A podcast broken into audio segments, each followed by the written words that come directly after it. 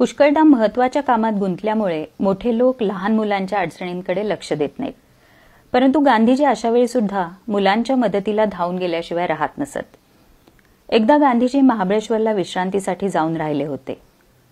तेथे त्यांचे पुत्र देवदास गांधी त्यांना आपल्या मुलासह भेटायला आले होते. देशातील अनेक पुढारी पण तिथे आले होते. सगळे आपापल्या चर्चेत गर्क होते.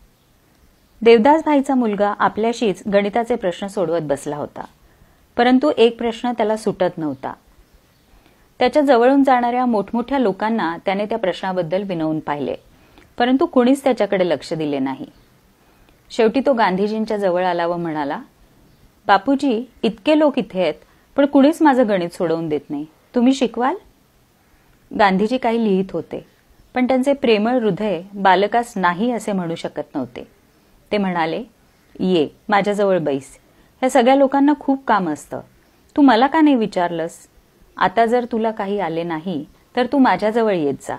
पाहू तुझे गणित. आपले लिहिणे बंद करून गांधीजी त्या मुलाला गणित शिकवू लागले. त्या बालकाचा आनंद गगनात मावेना. गांधीजींचे लहान मुलांशी वागणे आपल्याला येशू ख्रिस्ताची आठवण करून देतं.